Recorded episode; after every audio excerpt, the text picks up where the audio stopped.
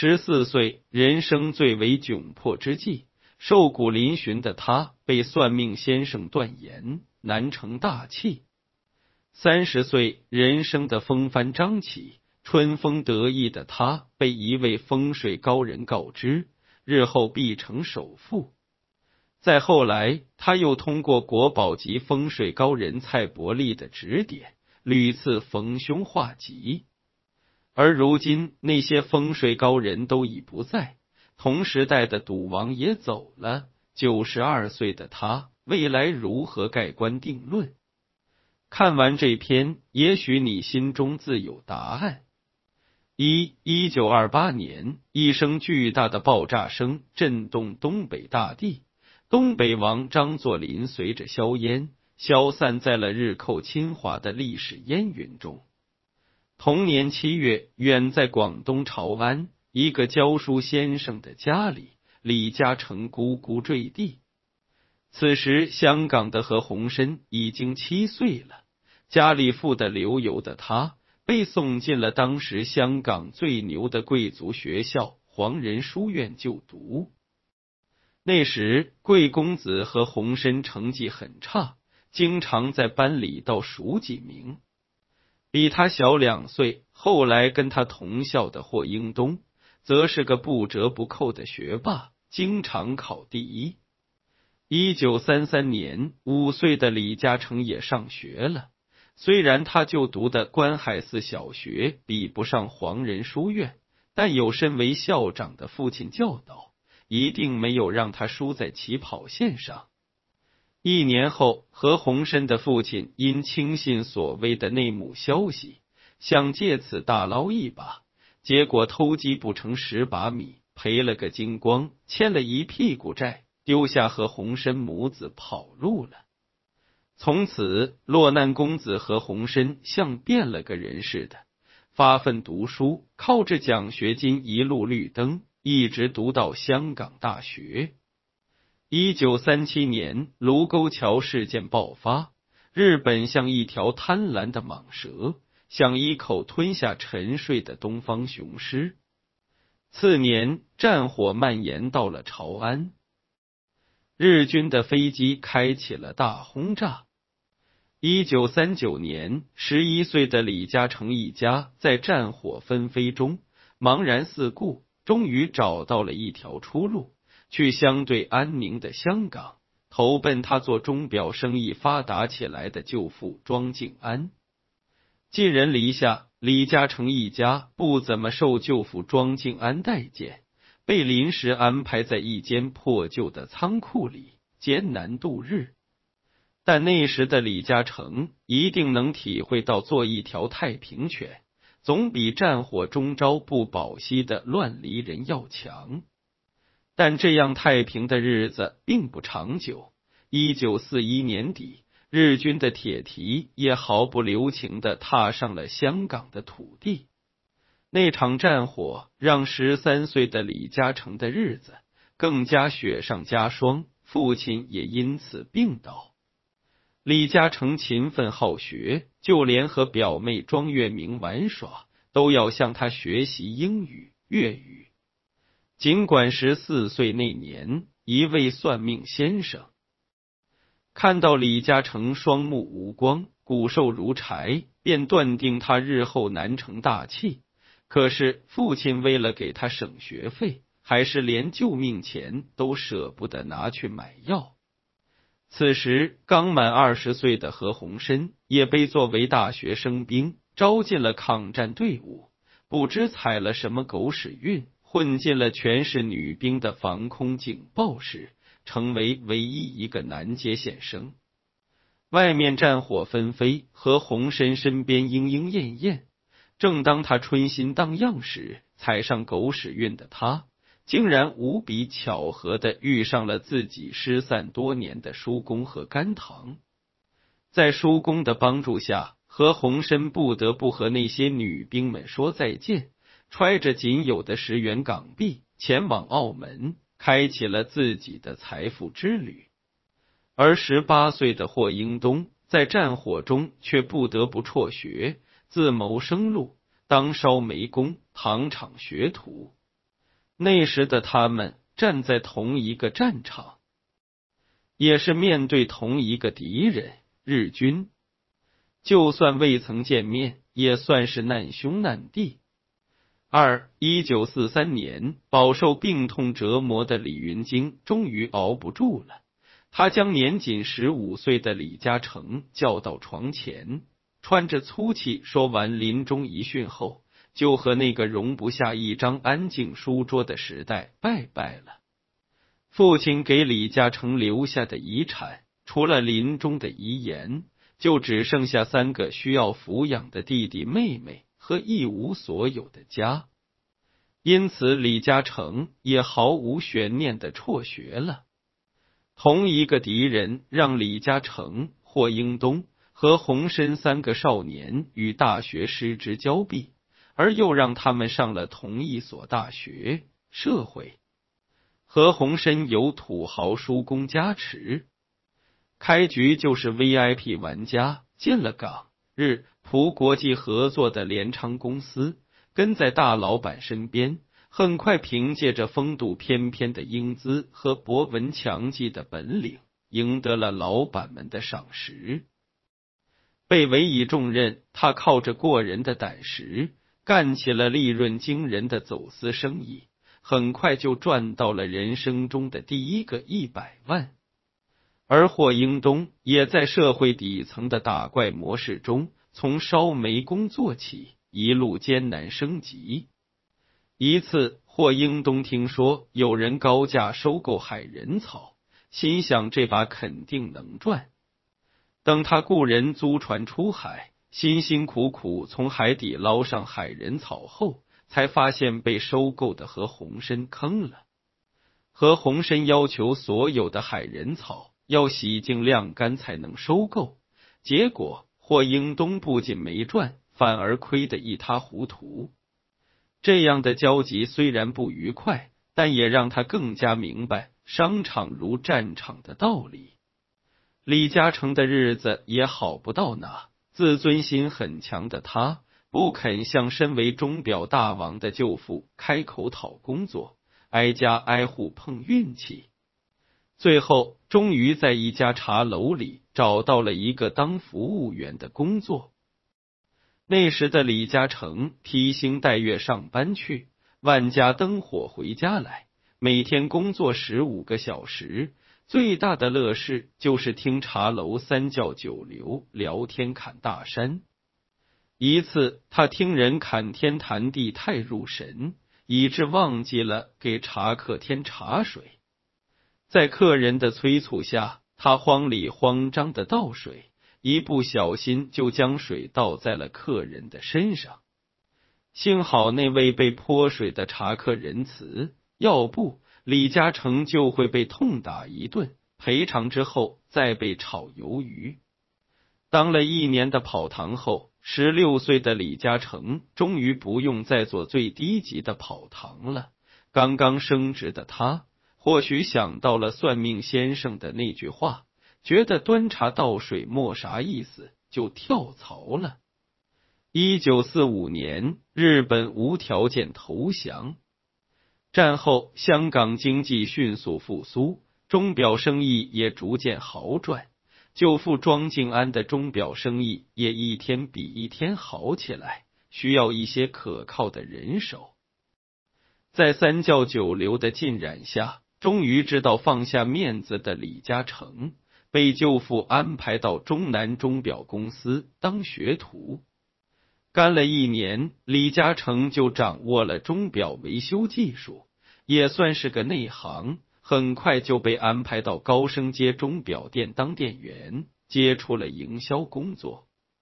或许是营销让他发现了自己的超能力，找到了自己的方向。或许是和表妹庄月明的感情越来越浓，可始终感觉是寄人篱下，自尊心作祟。或许是别的原因，李嘉诚没干多久就从舅父的公司辞职了。三辞职后，李嘉诚就在五金厂里当起了推销员。很快，李嘉诚凭借着善于思考的大脑。和锲而不舍的精神，找到了推销的门道。他退出竞争激烈的五金批发市场，直接面对消费者，将镀锌桶直接卖到酒店，串门走户跟老太太们聊天，将五金用品一件件推销出去。在五金营销时，李嘉诚遇到了对手。塑胶厂的老板不仅产品新潮，还善于营销。几个回合下来，丢了不少客户的李嘉诚再一次跳槽到塑胶厂当推销员。边做边学，以勤捕捉的李嘉诚很会把握机会。为了推销塑料喷水壶，能在对方公司上班前。赶过去帮园丁用自己的塑料壶浇花，凭着这样的才智和勤奋，他很快就超越了其他推销员，不到二十岁就成为了塑胶厂的总经理。一九五零年，抗美援朝战争打响，美国为首的西方国家对大陆实行全面禁运，企图通过封锁来切断前线补给。二十七岁的霍英东冒着危险，组织大规模的船队，为大陆送去了大量急需的物资，是人民战线中最给力的一股力量。通过海上博运业务，霍英东也赚得了人生第一桶金，进而挺进了房地产行业。那时年仅二十二岁的李嘉诚，虽然已经成为了总经理。可依然不安分。他拿着自己攒下的六千五百美元，在烧鸡湾创办了长江塑胶厂。长江不择细流，故能浩荡万里。可见李嘉诚创业之初便野心勃勃。可是刚办厂，李嘉诚就遭遇了重大挫折。由于使用的是淘汰的机器。外行的员工，产品质量存在问题，导致连锁反应。他苦心经营的塑胶厂差点在四面楚歌中倒闭。在李嘉诚焦头烂额之际，他背后的两个女人给了他渡劫的力量。一天，母亲庄碧琴让李嘉诚泡了一壶功夫茶，边喝茶边给李嘉诚讲了两个和尚的故事。李嘉诚听完母亲的教导，醍醐灌顶，立马打出诚信牌，扭转了在经营中的形象。在表妹庄月明的全力帮助下，他分别跟借贷银行、材料商、销售商以及员工交涉，重获信任，严控质量，重赢口碑。那时，二十九岁的何鸿燊已经在澳门赚得了百万港元，还娶了澳门街第一美女李婉华为妻，生意越做越大。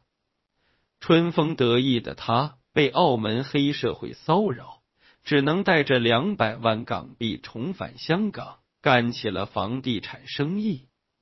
四，由于香港塑胶厂一间接着一间不断增加。产品同质化严重，利润空间越来越低，李嘉诚的塑胶厂再次面临困难。一九五七年，李嘉诚多年苦学英语，终于获得丰厚回报。一日深夜，李嘉诚翻阅英文版塑胶杂志，目光被一则简短的消息吸引住：意大利一家公司。已开发出利用塑胶原料制成的塑胶花，即将投入成批生产，推向欧美市场。看到消息后，李嘉诚兴奋的睡不着了。经过一番简单准备，便迫不及待的飞往意大利考察。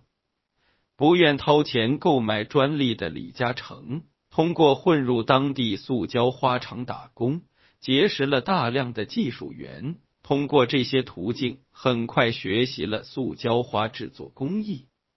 回到香港后，他就大举招聘人才，进行技术攻关，终于生产出了价廉物美的塑胶花。不仅垄断了香港的塑料花市场，还成功占领了欧美市场。凭借着假的塑胶花，李嘉诚终于迎来了自己货真价实的春天。一九五八年，三十岁的李嘉诚成为世界闻名的塑料花大王，年营业额高达一千万港元，利润高达一百多万港元，成为了名副其实的百万富翁。而那时，何鸿燊已经在房地产行业干得风生水起，迈进了千万富翁的行列。而霍英东的商业帝国已经包含房地产、航运、酒店、石油、百货等行业，也成为了顶级富豪。不仅如此，他还首创了预售楼花期房的概念，在房子开建前就回笼资金，生意越做越大。而那时，李嘉诚的财富梦想只有三千万。那一年，他碰到了在富豪圈颇有名气的风水师陈伯。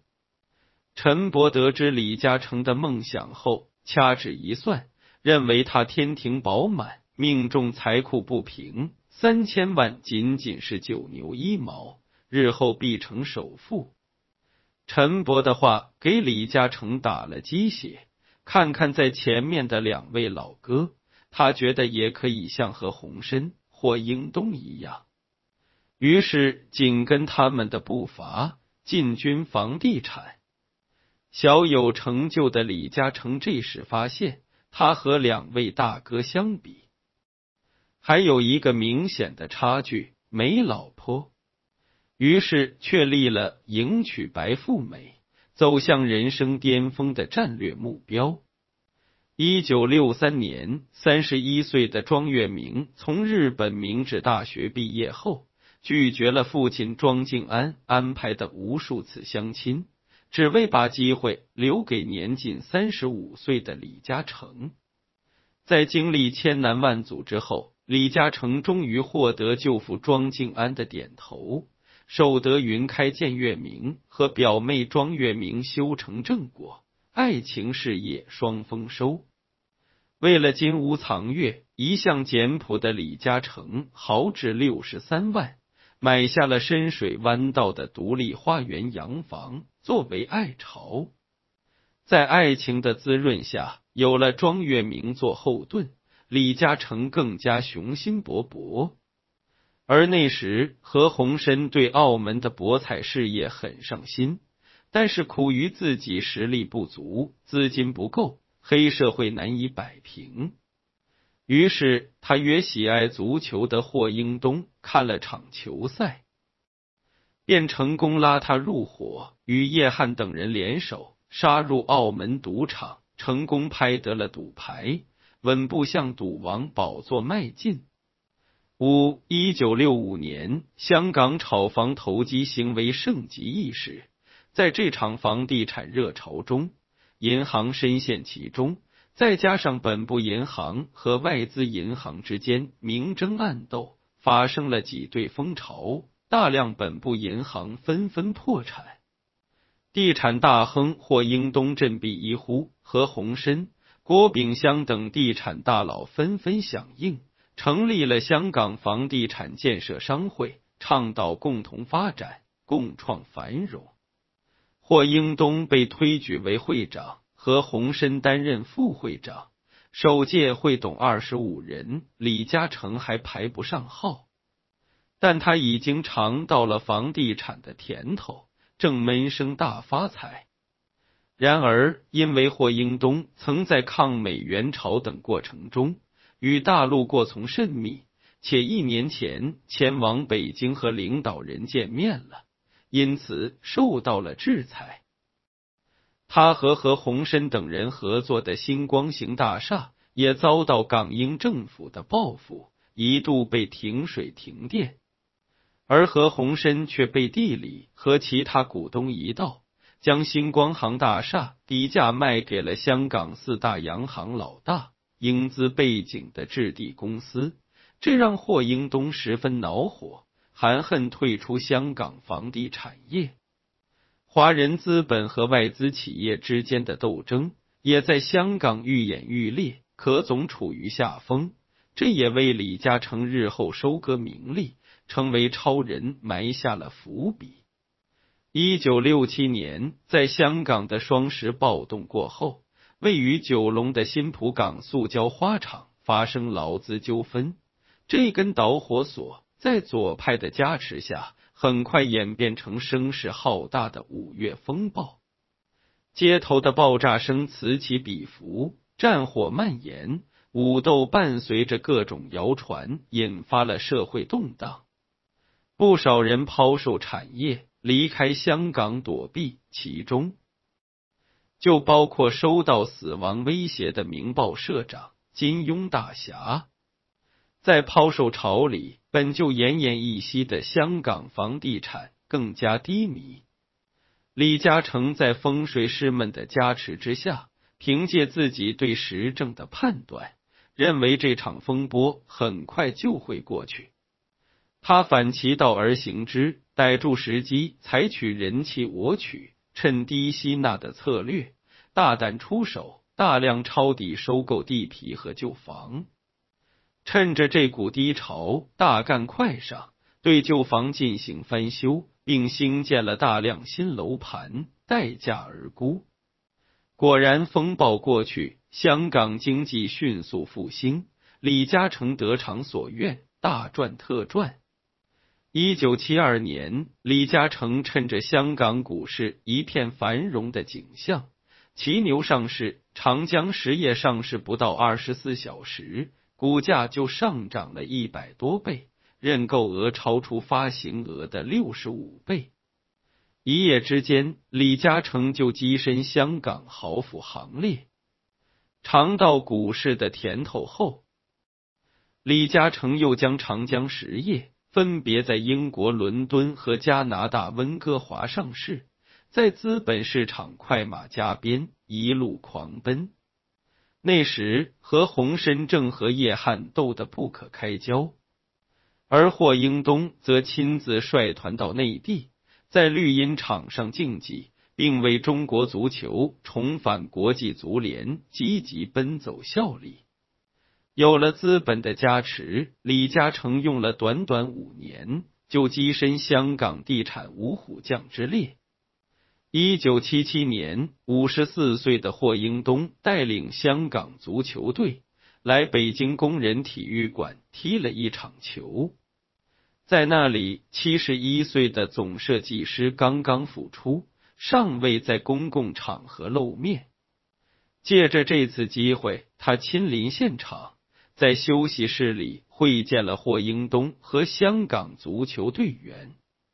两位老友再度握手，春天的故事正在酝酿。那一年，李嘉诚一举击败香港地产资深老大置地公司，以每平方英尺一万港元的价格。竟得当时帝王就邮政总局地皮，也因此得到香港第一财团汇丰银行老总审币赏识。一年后，他与汇丰银行携手合作，重建华人行，打出了自己的地产招牌。一九七八年，李嘉诚看中了香港四大洋行之一颐和系旗下的九龙仓。于是悄无声息的收购了其两千万股股票，九龙仓股票也因此大涨。一时间，李嘉诚和颐和的股市之战甚嚣尘上。汇丰银行老总沈弼出面调解，加上他自身资金不足以成为控股百分之五十一以上的大股东，李嘉诚一时骑虎难下。那时，船王包玉刚正准备弃船登陆，转型进入房地产，也盯住了九龙仓，加入了股市大战。李嘉诚眼见自身实力斗不过两家，便将目光转向了四大洋行中的和记黄埔。那时，和记黄埔因经营不善，其百分之三十三的股份。被质押在汇丰银行手里，而包玉刚是汇丰银行的董事，并且与老总沈弼关系很铁，说话管用。于是，李嘉诚和包玉刚进行了一次密谈。他将手上两千万股股票陆续转让给包玉刚，一下获利几千万。不仅如此，他还通过包玉刚搭桥，从汇丰银行那里取得了合计黄埔百分之二十二点四的股票，成功入局董事。这番骚操作一石三鸟。不仅将手上烫手的山芋丢给了包玉刚接盘，自己赚得盆满钵满，还凭着这份大人情取得了汇丰银行手上的合计黄埔股权。六那一年，听闻改革开放的消息后，霍英东立马响应号召，成为了港商投资内地酒店第一个吃螃蟹的人，投资了中山温泉宾馆。随后又组织投资两亿元，兴建了广州白天鹅宾馆。这是内地第一家五星级酒店，建成后引来无数人参观，鞋子都挤掉了几十筐。白天鹅宾馆很快盈利，给港澳台同胞投资内地树立了榜样。那一年国庆节，李嘉诚和霍英东。赴京见到了总设计师，并在天安门城楼观看国庆典礼，还登上了长城。内心激动不已的他，热切期待着为祖国做点什么。两年后，他便在广东捐巨资，筹备兴建汕头大学。入局合记黄埔董事之后，李嘉诚趁内部管理空虚。又一次悄无声息的收购了合记黄埔大量股票。到一九八零年，李嘉诚已经拥有其百分之三十九点六的股权，成为合记黄埔有限公司董事局主席。通过这波骚操作，李嘉诚和他旗下的长江实业用不到七亿港元的资产。成功控制了拥有六十多亿资产的合记黄埔，因此他和包玉刚一时被视为战胜外资的民族英雄。一九八二年，中英谈判在北京举行，铁娘子撒切尔夫人摔了震惊世界的一跤，这一摔摔碎了许多香港英国人的信心。也引发了香港信心危机，一时间股市震荡，港元贬值。李嘉诚趁机将香港第二大电力公司香港电灯公司收购到旗下。一九八四年，李嘉诚跟着霍英东参加了国庆阅兵，感动的泪流满面。那时，中英谈判取得重大进展。签订了中英联合声明，香港归属问题尘埃落定。不少港商依然没有信心。霍英东率先公开表态：“我的事业永远立足于香港，并用实际行动为香港注入了一剂强心针。”那时，他还拿出十亿港元设立霍英东基金会，支援四化建设。邵逸夫、李嘉诚等大佬也纷纷响应，稳定了香港市场信心，还纷纷在大陆公益事业中出钱出力。而左右摇摆的赌王和洪深看到霍英东、李嘉诚如此坚定，便重拾信心，亦步亦趋。一九八六年，五十八岁的李嘉诚，正如风水师陈伯所言。成了香港首富，可是那一年，他的母亲庄碧琴或许享不了这样的上等福，去世了。李首富为他举行了隆重的丧礼，港都卫奕信及其他政要、香港各界名流纷纷前往悼念。为表怀念，李嘉诚以母亲李庄碧琴善女的名义。捐资两百一十万港元，修建了潮州市开元镇国寺，也不知是为了为母亲超度，还是为自己祈福。此后，李嘉诚作为资本市场上的一条大鳄，开始了各种疯狂的吞并，甚至将血盆大口转向欧美，在英国、加拿大买下了其电力、通讯、石油等相关的产业。一九八九年，他还获得了英国女王颁发的 CBE 勋爵衔级勋章，一时名利双收，烈火烹油。没有母亲管教的李超人似乎有点飘。那时他一定没想到会那么快失去自己最重要的第二个女人。那年最后一天，李嘉诚和夫人庄月明喜气洋洋的参加了在君悦酒店举行的迎新年宴会。宴会上，李首富和妻子言笑晏晏，羡煞旁人。可是那一夜，新年钟声敲响后，一直相夫教子的庄月明突然离奇去世，将自己的生命永远的停留在五十八岁，留下了一个个豪门未解之谜。坊间有好事者传闻，那一夜兴高采烈的李首富违背了和妻子庄月明的约定，将别的女人带回了家。其传闻中，这个被他带回家的女人就是十八岁的李嘉欣。那时，小荷才露尖尖角的她，早有蜻蜓立上头，带他进入娱乐圈，并帮他成为港姐冠军的风流公子倪震，只来了几下蜻蜓点水，便承受不了，飞走了。这之后，他就跟股市狙击手刘銮雄搞上了。转头又跟其原配夫人宝永琴开展了狗血的宫斗剧，这都是传说。反正豪门深似海，进不去，看不见。李超人不承认的，大概就不是真相吧。庄月明去世后，李超人悲痛异常，泪流满面，为他举行了超规格的葬礼，并发誓不会再娶。后来还在香港大学兴建了饱受争议的庄月明楼，用来纪念亡妻。再后来又花两百万请风水师蔡伯利对亡妻的坟墓大动干戈，可谓用心独到。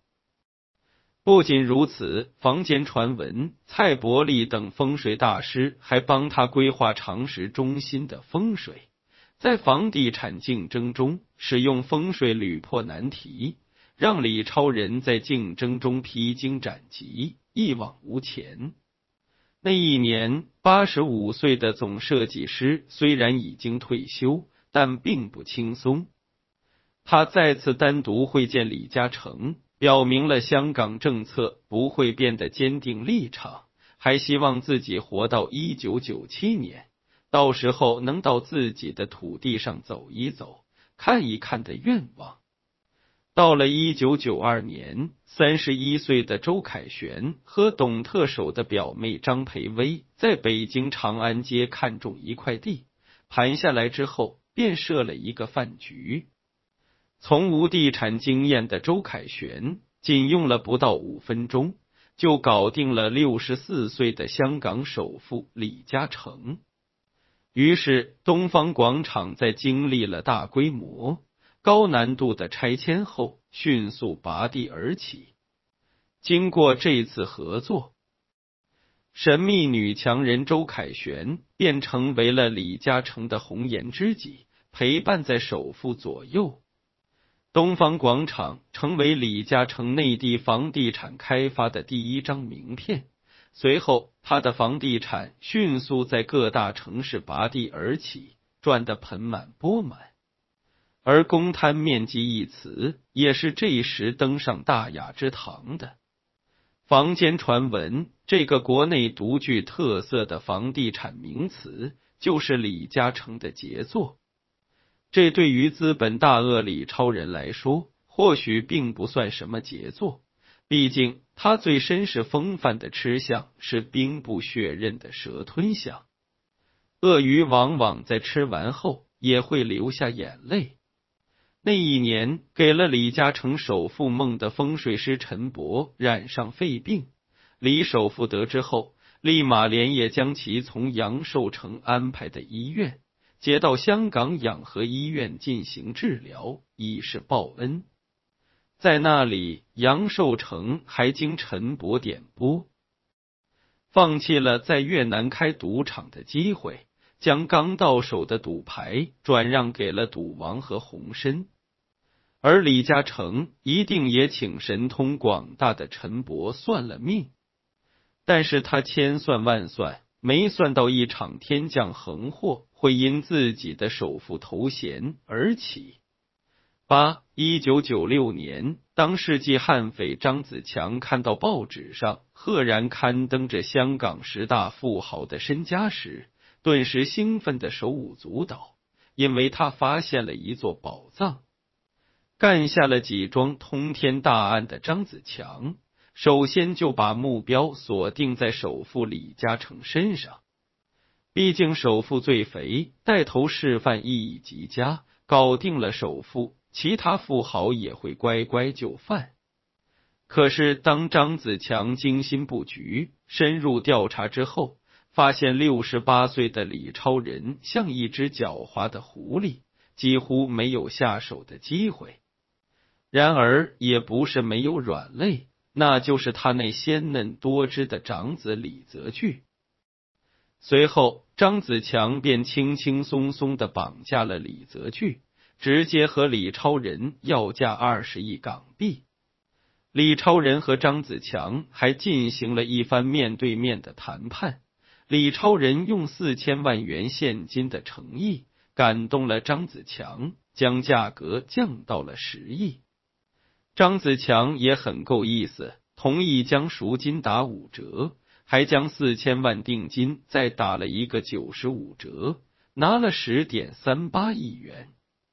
送走张子强时，李超人还不忘劝诫他改邪归正，并信守承诺，坚决不报警。也不对外透露一个字。超人的世界我们很难懂。随后，张子强又成功绑架了香港第二富豪郭炳湘，再次成功勒索六亿元。然而，令香港富豪们瑟瑟发抖的惊天劫匪张子强，遇到赌王和洪深时就倒霉了。每次作案之后，张子强必定携带巨款。到澳门进行豪赌，次次输个精光，输的有些恼火的张子强头脑一热，就把目标跳到了虽在香港十大富豪之列，但没进前三的何鸿燊那里。一九九七年，张子强策划了对赌王的绑架，可惜作案之前就被澳门警察逮了个正着。不仅如此，还被赌王手下扛把子尹国驹抢了一点三亿现金，被揍得满地找牙。和张子强的较量中，赌王完胜首富李嘉诚。那一年二月，总设计师伟大的心脏停止了跳动，他把到香港走一走的愿望留给了自己的接班人。九二零零六年十月。霍英东在北京协和医院去世，享年八十三岁。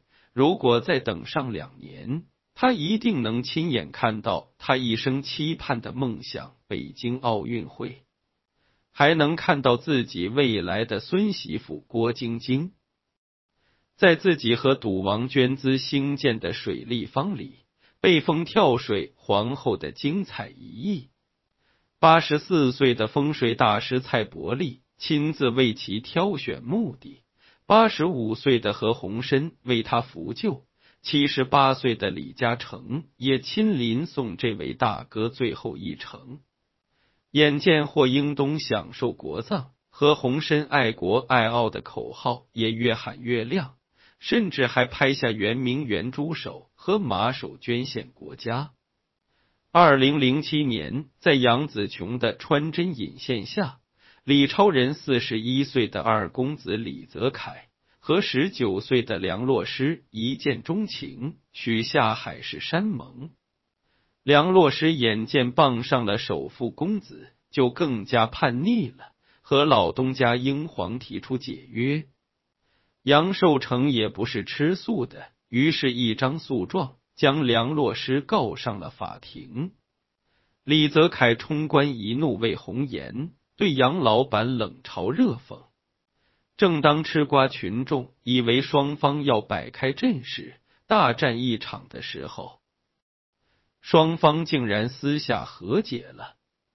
为方便梁洛施日后好进门。李公子准备将其打造成国际巨星，可就在这时候，梁洛施关键的位置有了关键的人，他怀上了李公子的崽。李超人很高兴，为孙子取名李长治。为了让李超人更高兴，李泽楷再接再厉，不久就一炮双响，梁洛施又为李家生下一对双胞胎儿子。就在吃瓜群众以为梁洛施的这场豪门梦即将实现时，二零一一年，两人却发出了分手声明，将三个孩子养在加拿大。这让八十三岁的李嘉诚想见见孙子都很奢侈。但有红颜知己周凯旋的陪伴，李超人时不时还出来秀一把浪漫，不至于很孤独。那时，李超人正在下一盘棋，将内地所有的资产逐渐变现，转移到海外，并和儿子进行了分家。而赌王四房太太所生的子女之间，正发生着狗血的争产纠纷。老态龙钟的赌王被当做一个骰子，被抢来抢去，一波未平，一波又起。这场争产风波尘埃落定以后，赌王家族在爱国爱港澳的道路上更加可圈可点。二零一八年，李超人分完家，宋义成终于内心安定，正式宣布退休。那一年，他的御用风水师蔡伯利也驾鹤西去。世外高人陈伯早在十五年前就死于肺病。失去风水师的超人一定没算到，一年后的乱象中，他那句黄台之瓜竟会让他跳进黄河洗不清。倒是赌王接班人何超琼，在各种场合为香港无畏发声，赢得无数鲜花和掌声。二零二零年五月。曾经纵横政商娱圈的赌王和洪深，走完了自己的九十八个春秋，离开了这个曾风流过的江湖。然而，三位大佬共同的御用风水师蔡伯利后人推算，今年没有合适下葬的日子，因此赌王暂且还不能入土为安。九十二岁的李嘉诚送别赌王后。或许会感觉余生有些寂寞，但黄泉之下的庄月明会以什么样的姿态来迎接他？这是一个问题，不知道风水师们还有没有招？